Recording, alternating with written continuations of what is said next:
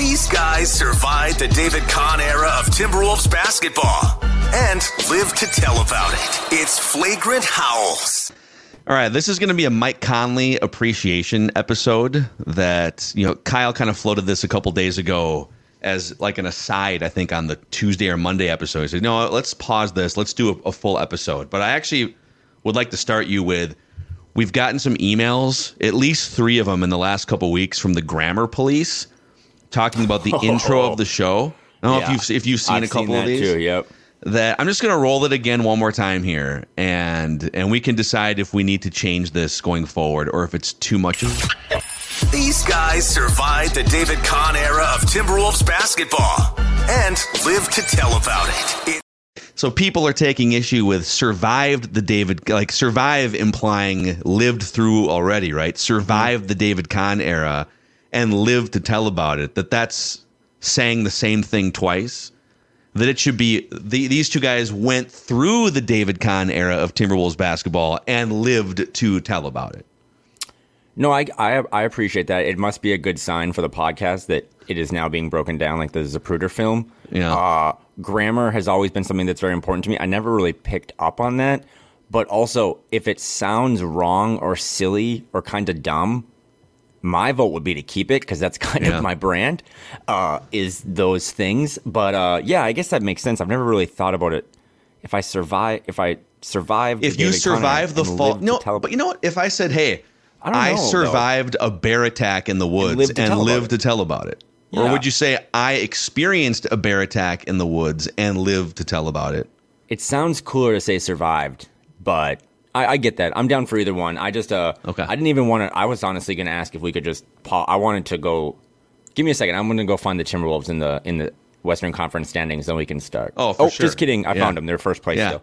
You don't have to look too far. Also, too, as we get ready to talk about Mike Conley, last pod you and I did, we had the big question about will or has or when will Rudy Gobert surpass Jimmy Butler on the all-time Timberwolves list, and then Rudy Gobert had his best game as a Timberwolf. So a little bit ball there, but that performance against Chet Holmgren, which you talked about yesterday, I think with Judd and Declan against the Thunder, was truly one of the best basketball performances I've ever seen in a regular season game, of course, in November. But I've seen a lot of Jazz fans, media, they're starting to infiltrate Wolves Twitter because their team is having a really tough season. Obviously, the Wolves and Jazz play tonight at Target Center, but they got a bunch of draft picks, so things will be really good for them in two presidential terms from now. But the Jazz are like, this is what we were talking about. Like, we knew Rudy Gobert was really good, and now the rest of the world is starting to see. So, I wanted to close the book on that because what Rudy did against Chet the other day was, I mean, I've watched that game like four times as an absolute sicko. It was basketball, as you and I like porn. It was basketball porn to the highest degree. And you sent out at least one of the. There's like two or three video clips from that game that are making the rounds of. Remember, like a year ago on this show, and we had watched a month or maybe even a couple. We probably watched a couple weeks of Rudy Gobert. First time we've been entrenched in. Okay, we're gonna watch 2.5 hours every night of Rudy Gobert for the first time, and. You know, he'd show up in the box score with 12, and his numbers were down a little bit last year, but a 12 and 13 or whatever. But you're like, yeah, we need to figure out the name of the stat where he just train wrecks a possession but doesn't actually get a block or a rebound. And you put out one of the video clips. It's a 45-second possession with at least one or two offensive rebounds for Oklahoma City. He doesn't tally a stat, right? He doesn't tally a rebound, doesn't tally a steal, doesn't tally a block. And yet he misdirected six trips into the lane. You're oh, here I come. I'm Shai Gilgeous-Alexander. I'm going to go get a layup. Nope, I'm going to dribble this way now because there's a praying mantis about to steal the ball from me. And then the other possession, I think it was a different possession. Yep, it was. Where Chet Holmgren tried three different ways to either get to the rim or get a shot off. And at one point, middle of the possession, Rudy flexed. Dude, he flexed mid-possession. He's yeah. And then the possession continues, and then he gets... I don't know if he actually blocked the shot, but Chet airballed and it hit the bottom of the net. And then Rudy gives another flex. Dude, just give this dude the defensive player of the year, right? It's not even December yet, and we already know who the defensive player of the year is. It's ridiculous. And he had two other moments that I didn't tweet out as they happened, but he had another one where he caught the ball in the post, low post, and just kind of 1-2 dribble, put Chet right in the rim, just like he did Jaren Jackson Jr. the night before against the Grizzlies. Yeah. And then another play, and I'm actually, this is just absolute get a therapist level type sickoness, but he also got dunked on by Chet in a, I think Chet was cutting baseline and they gave him the ball and he kind of dunked on Rudy. I love that stuff because Rudy doesn't care. Like, Rudy does not, like, he's going to continue to try to protect the rim. He is okay when he's on the wrong side of a highlight because he has so much confidence now, and I still think health plays a role in it as well, but he just so confident. He's like, I don't even care if I get embarrassed because I know that the world sees how important I am on the defensive end, and it's just, it's, Tim Connelly must just smoke cigar after cigar. I mean, that man is 12 months after what he had to start the season last year with. He must just be, can you win executive of the year for a deal you made 18 months ago? Like, after everyone buried you too. And I think, I don't know, we tried to, I feel like even you and I were wavering a little bit at times, probably had a little bit more patience and confidence in, okay, this is a smart dude. He just helped build a championship Nuggets team. He's not going to come in here, make a trade in the first 5 minutes, and just be a bumbling idiot. So there's got to be a reason behind this. We're obviously seeing the reason a year and a half later, but the amount of incredulous complaining that people did a year and a half ago, I don't think it's possible at this point for the praise to out-echo the criticism. But everybody was wrong, dude. Is there any other way to say it at this point? Now, we got 75% of the season left to play out here, but objectively, like, everyone who dumped on that trade as it's the Herschel Walker trade, it's the worst trade in NBA history. What are the Timberwolves doing? Like, they're in first place in the Western Conference, and it doesn't look like a fluke. Now, if they lose 10 games in a row and it starts looking clunky again, but this doesn't feel fluky to me at all watching the first almost 20 games. I know. We should still talk about Mike Conley.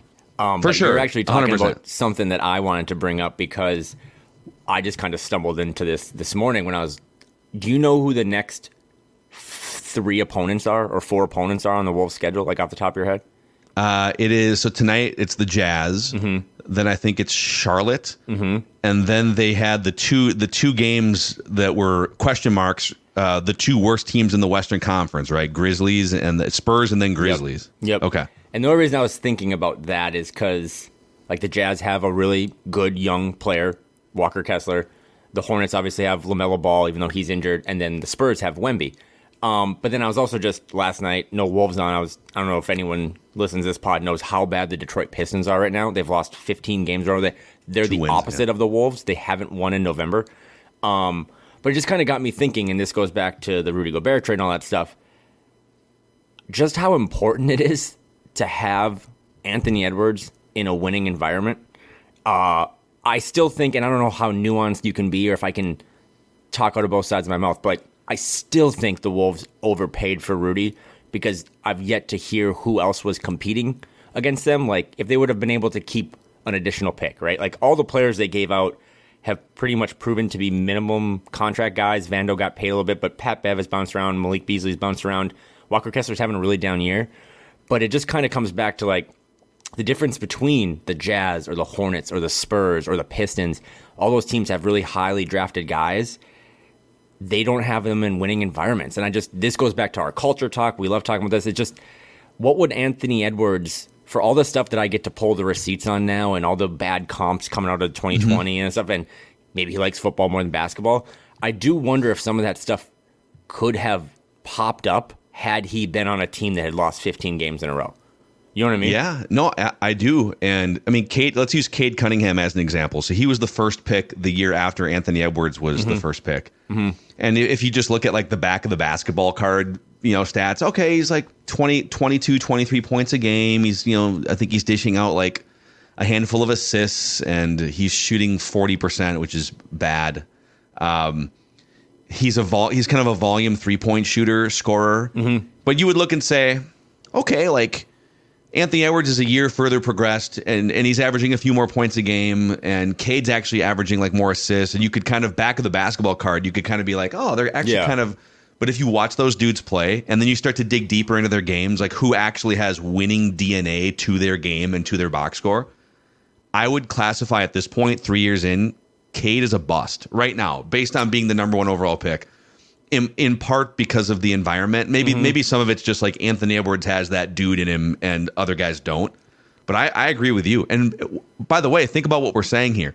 We're saying that thank God player A was drafted into the Wolves culture, because otherwise things could have gone totally sideways. Right. And this is, if you're listening to this and you want to be critical, like there is some chicken and egg here. It's like the Wolves have really turned it around as a franchise a little bit since Ant was drafted. So he gets some of that credit. But, you know, Cade Cunningham was a not generational first overall pick, but really, really, really good. I mean, Wemby is generational, and they're like 3-15. And again, I actually kind of enjoy these nights now where the Wolves don't play, just so I can kind of catch up on the league. And it really is tough for these young players that aren't surrounded by other talent. I mean, that this is all circling back to what we just talked about with the Gobert trade. Some people were very critical of, like, you're rushing the timeline. Like, Ant's not even going to be in his prime until, you know, he's 26, 27, kind of like Tatum is. Right. But Jace Frederick and Dane Moore did a really good job of this the other day. It's actually awesome to be putting Ant at 22 into these high-leverage, high-pressure situations surrounded by a lot of talent. The Wolves clearly have more talent than the Hornets or the Jazz or the Spurs. But that is just expediting this kid's growth and his development, and he's doing stuff now at 22 that it's like, agreed. I don't know if he would have been doing that if they would have taken the long, you know, Oklahoma City approach and just tried to accumulate picks and stuff and build for 20 when he's 27. They're trying to build for him now, and he's 22 years old. Jaden's 23, ton of talent on the team, and, you know, there's a lot of, what did we say last week? They have a 9% chance to win the finals. Like, that's banana cakes to me, and I just yeah, the Gobert trade, Tim Connelly has to be feeling pretty good about himself right now, because he's got the Defensive Player of the Year, top 3 Coach of the Year candidate, and Ant's on his way to be All-NBA. I feel like you may have hit on, last year we did, I think, if the playoffs started today or the play-in, we did those updates throughout the whole season. Let's see here, ESPN NBA playoff odds, I think is what I Googled last time. This should be a weekly staple on the show here. Yes. Where we just tell you what the updated chance is, not for the Wolves to make the playoffs, for the Wolves to win the championship. So here's what we have right now on this Thursday, ESPN.com. Boston Celtics have the number one chance to win the championship, 19%. Milwaukee Bucks have the number 2 chance to win the championship, 15%.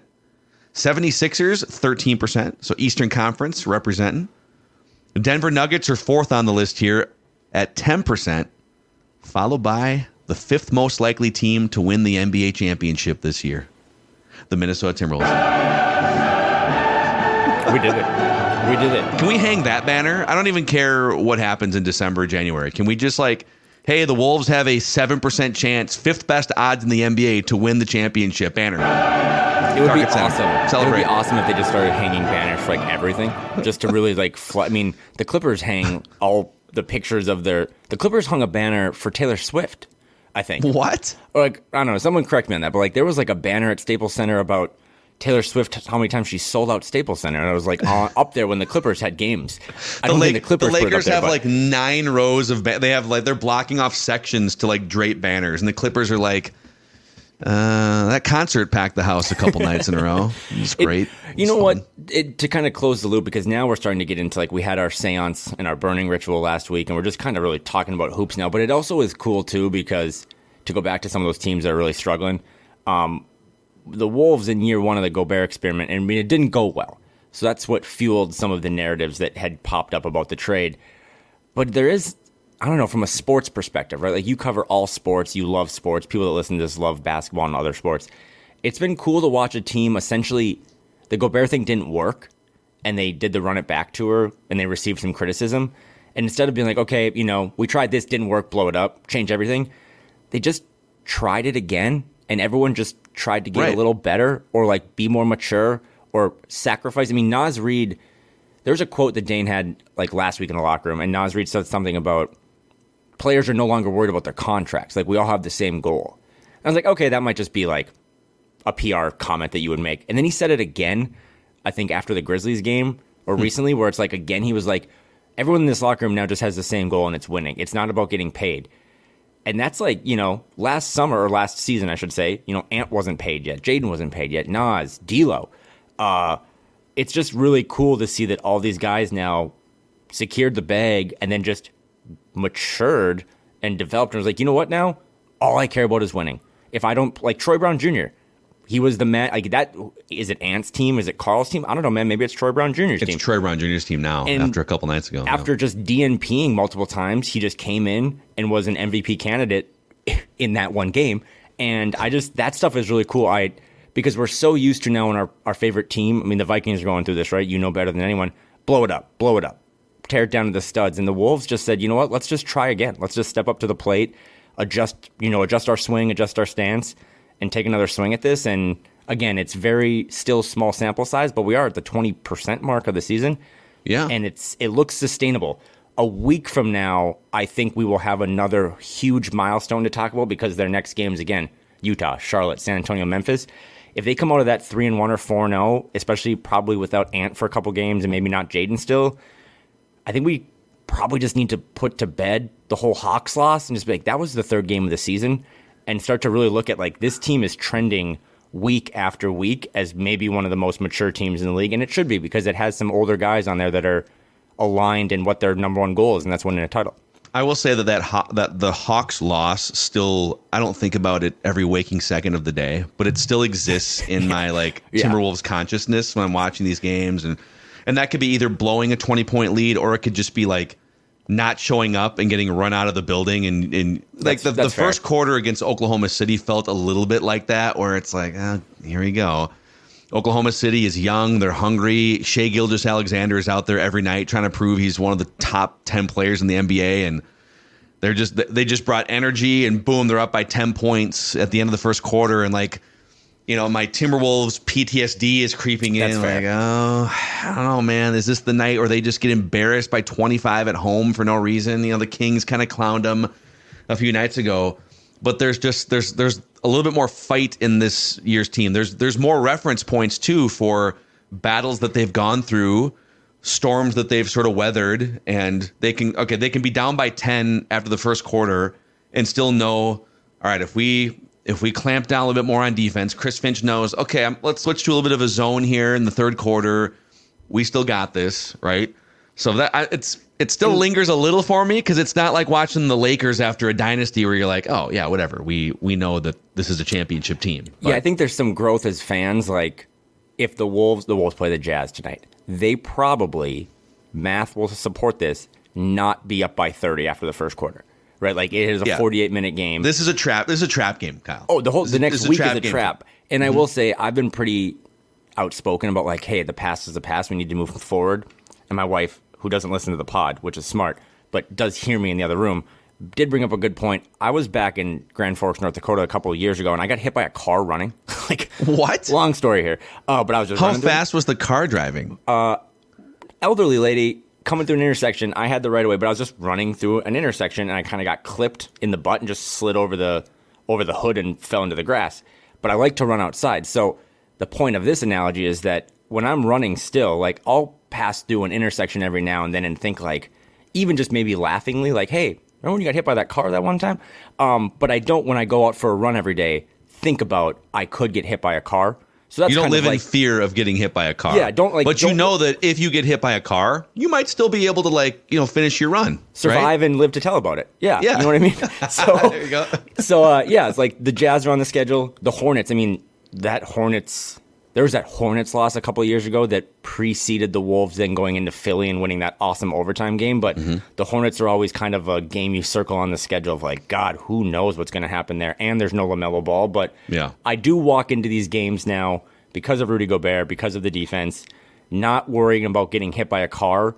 There might be a moment in the second quarter I'm like, I hope that Prius doesn't find me. But more than ever, I enjoy these games and I look forward to them. And they have a real... I mean, can you just imagine? I'm not even jinxing. I don't believe in that stuff, like knock on wood, whatever. Their next four games are probably the easiest four-game stretch they have all season.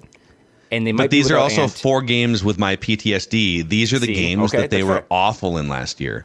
And they haven't. Their schedule hasn't provided a ton of these types of games. That's kind of the amazing thing is that they're sitting here first place in the West.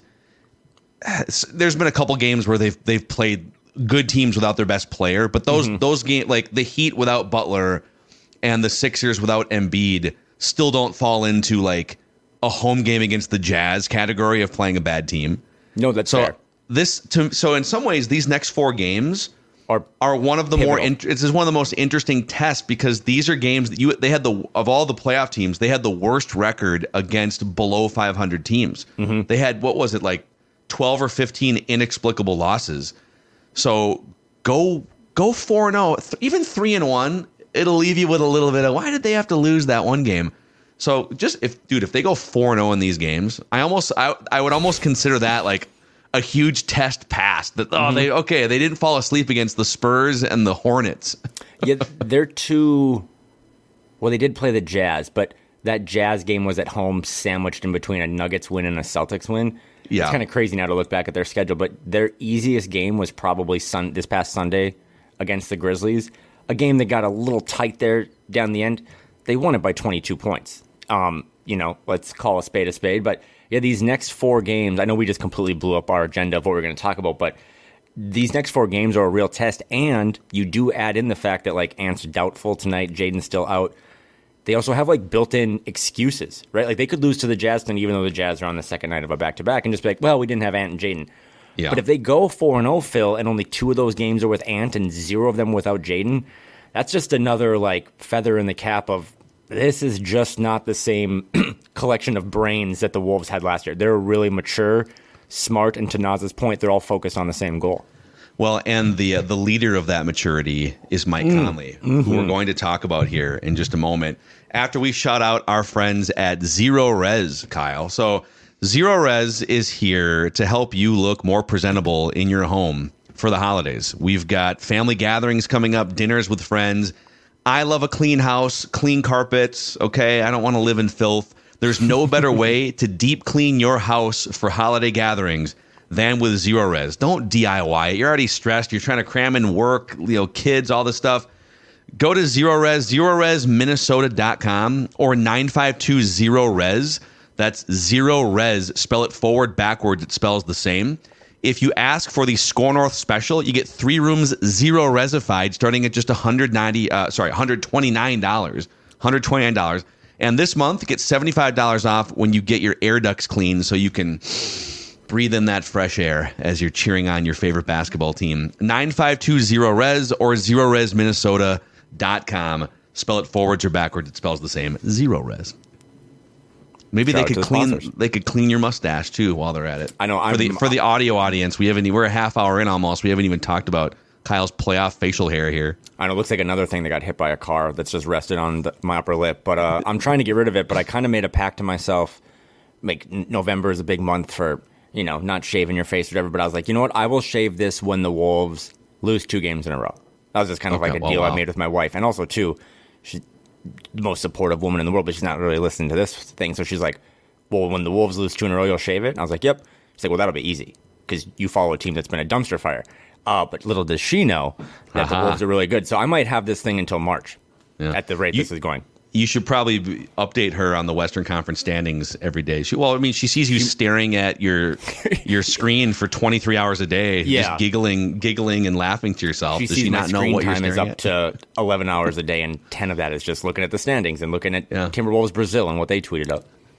So Mike Conley this season, and again, it's been 17 games, so we'll give some room for regression here, but Mike Conley currently has career best or second best in his career marks, a career that goes back to 2007, by the way, in the NBA. He has career best marks or second best marks in win shares per 48, in true shooting percentage, and in 3-point percentage. And if you extrapolated his numbers per 36 minutes too, because he's playing like 29 minutes. Yeah. He's right up there in assists per game, too. It's like the second best assists per 36 minutes mark of his career. He is. Now, you posed the question just sort of in passing, is he the best point guard in Timberwolves history? I'm just going to throw that question out. I have my answer, but I'd love for you to dig a little bit deeper on that. Do you think Mike Conley is the best point guard in Timberwolves history? On November 30th, no. Because I just threw that out as a soft grenade on Tuesday, or on whenever we recorded, Monday or Tuesday, and then I was reminded and got down some old YouTube. Like my production level at work has never been lower. Got some YouTube rabbit holes of Sam Cassell was really good. Yes, he was. That's really good. He's my answer. Terrell Brandon was also way better than people think. That's true. Sam Cassell, I think he had a couple 40-point games maybe like in that playoff run. I have to go look at box scores, but he was very, very good. So no, I do not think if this was a yes or no question that Mike Conley is the best point guard in Timberwolves history.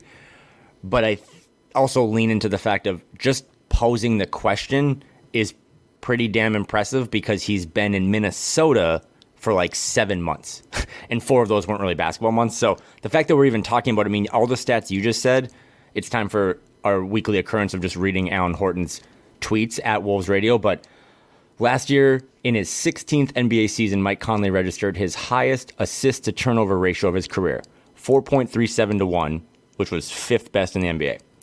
In his 17th season this year, he has 104 assists and 14 turnovers. So I'll let you guys do some math. 7.21 to 1 ratio, 2nd best in the NBA.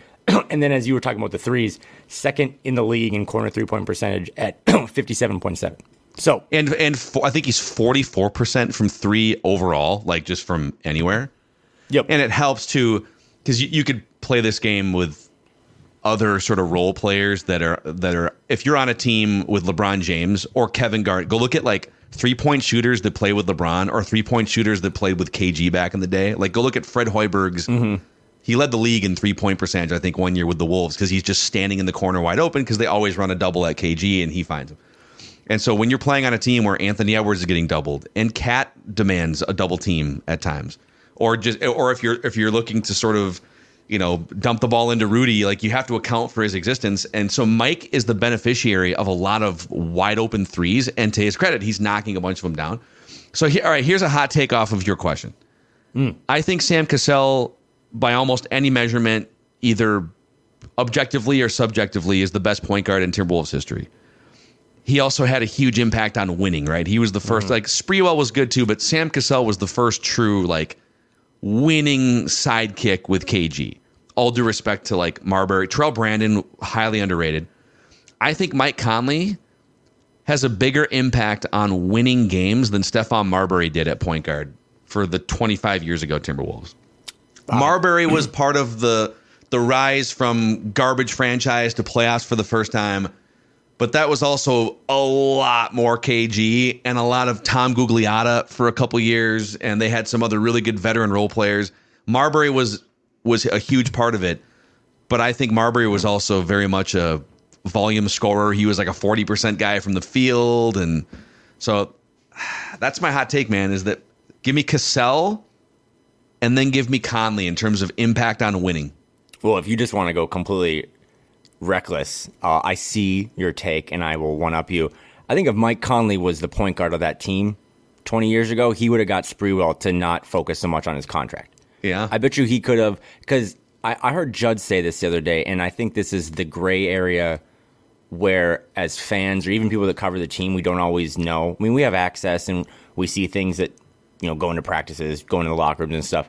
But Judd had an idea that maybe Mike Conley took Carl aside at some point this season and just tried to kind of show some leadership or just try to, you know, explain to him why some of the things that Carl can do at times in stray voltage hurts the team. We don't know.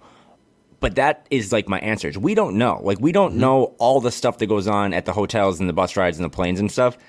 And all you can do is kind of ask other players, and all of them post-game, pre-game, shoot-around, whatever, can take a question that is pretty mundane about any topic, and they just kind of slide Mike's name into it. Yeah. About how Mike, like, oh, you know, like, I don't know, Nas, how'd you figure out how to wear that outfit today? And he's like, well, you know, I was talking to Mike, and then Mike told me that if I wore, you know, wore more comfortable shoes to the game, I feel like there's just a big leadership component of what Mike's doing right now. And I think not only is he said it after the Grizzlies game, he feels the best he's ever felt. He played so well against Memphis, but he also, I think he maybe is starting to smell the same silly things you and I joke about, is that I might actually have a chance to like hit my career goal of winning a title. I mean, we forget that Mike Conley's in the same draft as like Kevin Durant, right? So there's a couple of guys from that have had very historic long careers, and Mike's one of them.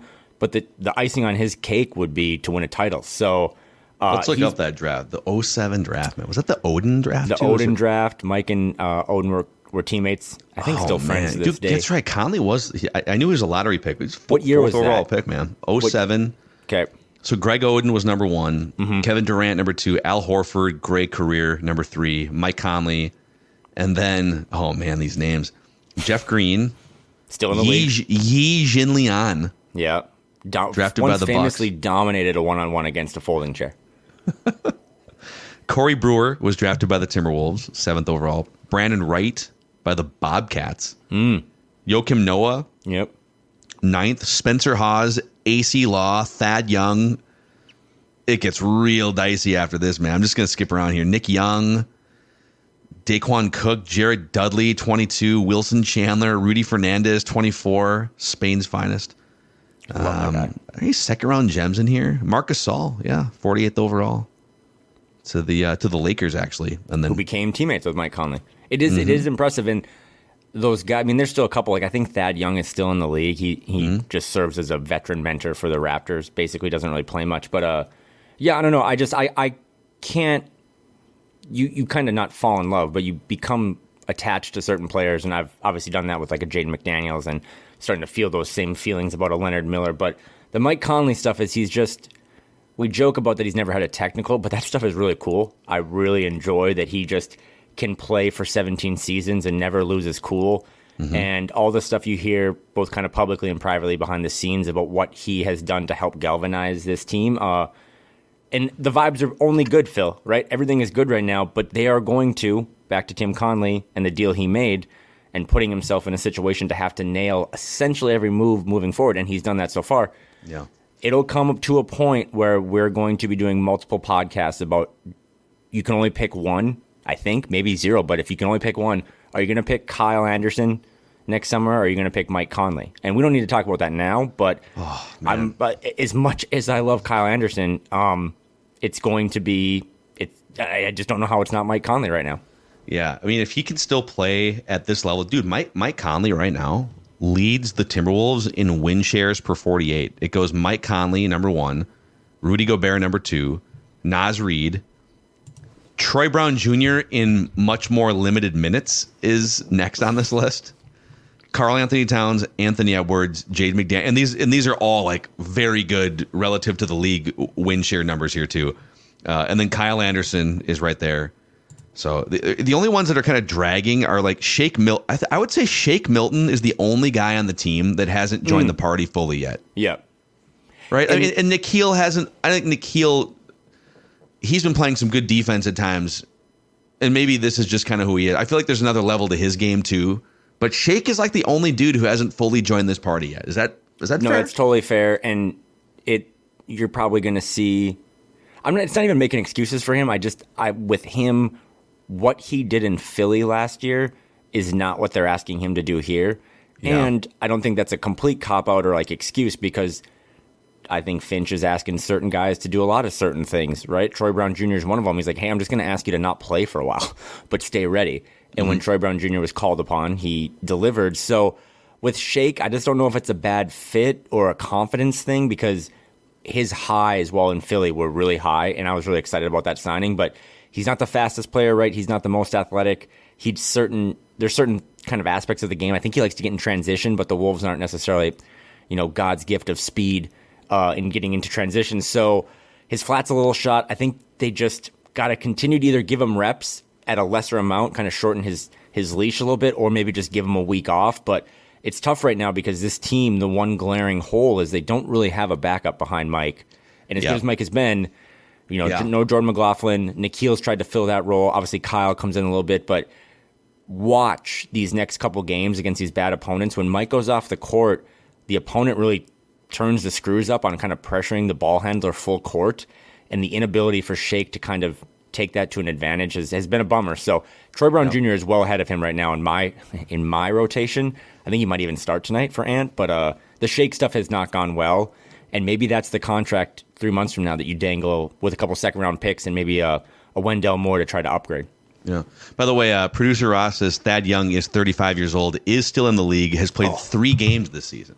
So. Ooh, Ross, there's nothing worse than when I'm like, hey, that player was drafted back then and he's old as hell. And then I'm reminded that they're my age. And then I'm like, oh, okay. How much longer? I feel like you have a longer lifespan in the podcast game than in the NBA, but maybe I'm coming to an end. I don't know. Sometimes podcast careers can be shooting stars in the night, man. You never know. It gets really bad when the players you grew up watching have kids playing like college sports. Yeah, that's well, dude, okay. Like, wow, I'm old.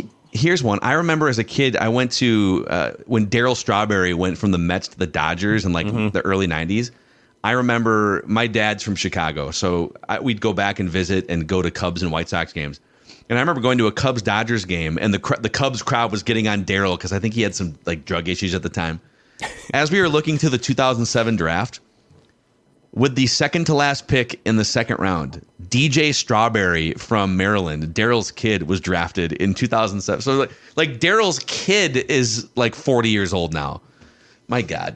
I know. It's remember, like, time flies. Not to get into football, but, like, college football, if you're an NFL buff, like Marvin Harrison Jr., going to be one of the best prospects ever. And it's like, I'm pretty sure I had Marvin Harrison himself, the dad, on my fantasy team, like, 4 years ago. So I know. When did this happen? How about the Blue Jays? The Blue Jays' entire lineup is like kids from players you are. It's like Dante Bichette's kid, Craig Biggio's kid. Yeah, Guerrero. Yes, Vladimir Guerrero's kid. I mean, hell, Rudy Gobert's son, Draymond Green's playing in the league. Like, that's crazy. Exactly. Too, so. Yeah, it's crazy. Well, and here's one more for you, Phil, that you'll know.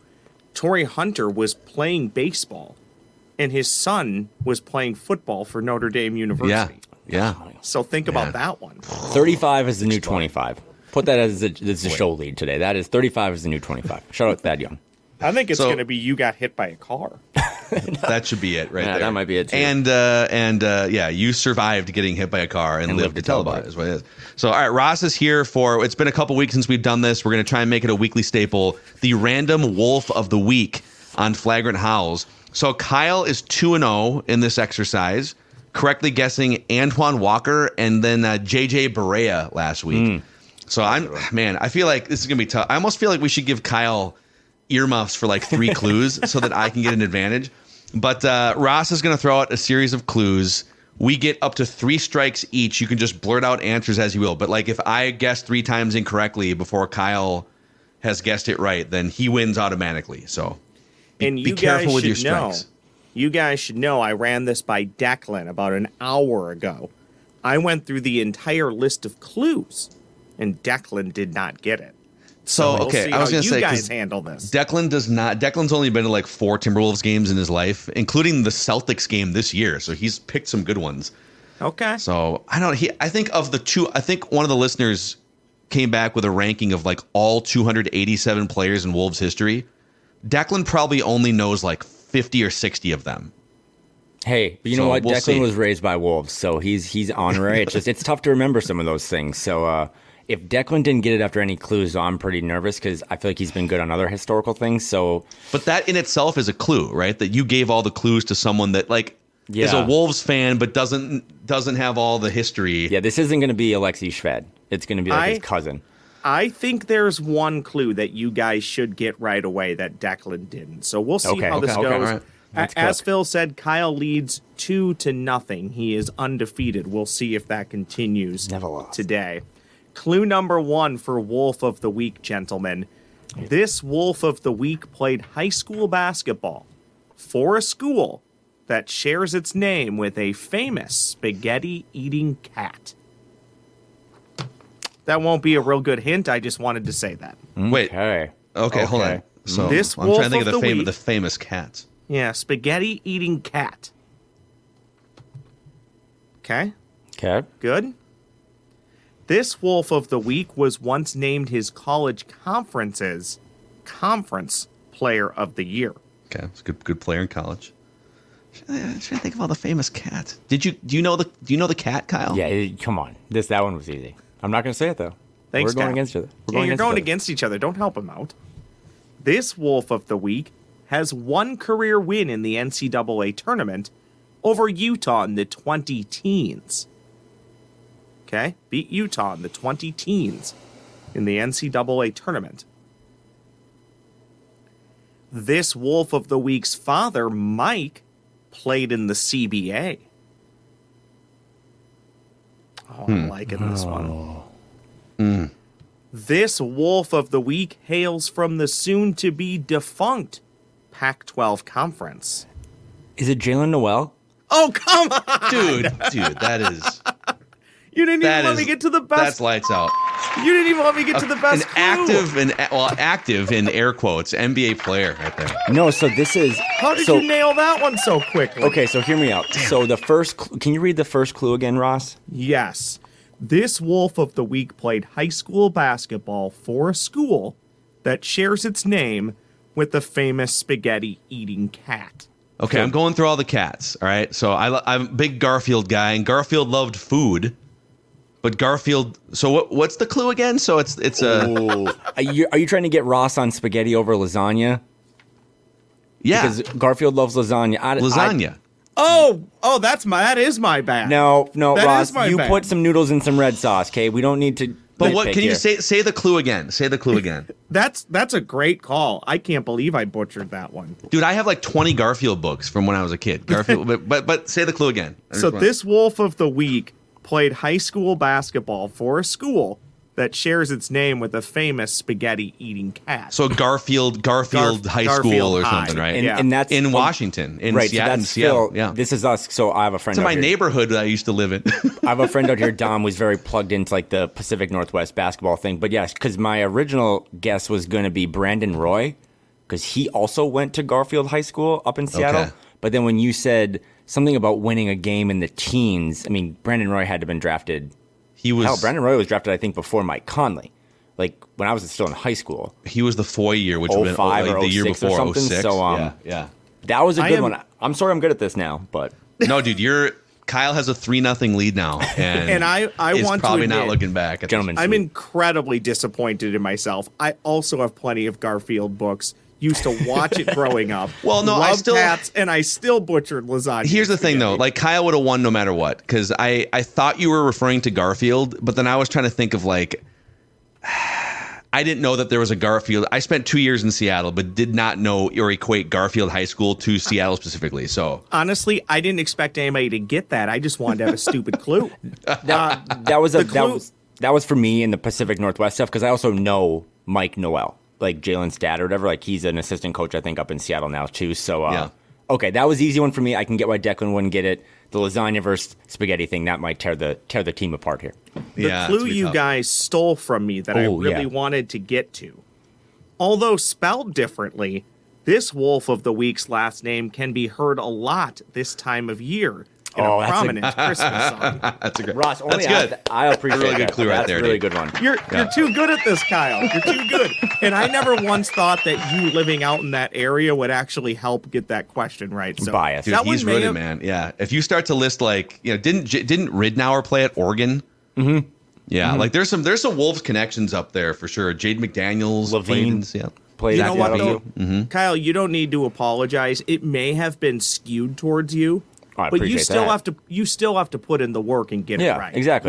Which Kyle knew what pitch was coming. He still has to hit it out of the ballpark. You know? I know the Jazz are coming to town and they suck, but I still got to beat them. So, and I did. Look at me, I beat them. Good work. So, good work. All right, boys. Thank you, Ross. Great job, Ross. Kyle. Man, we're climbing out of a hole here. 3-0. By the way, I'll be at Target Center tonight. So if you are a Flagrant Howls listener or viewer, come on up and let's dap it up over the number 1 team in the Western Conference.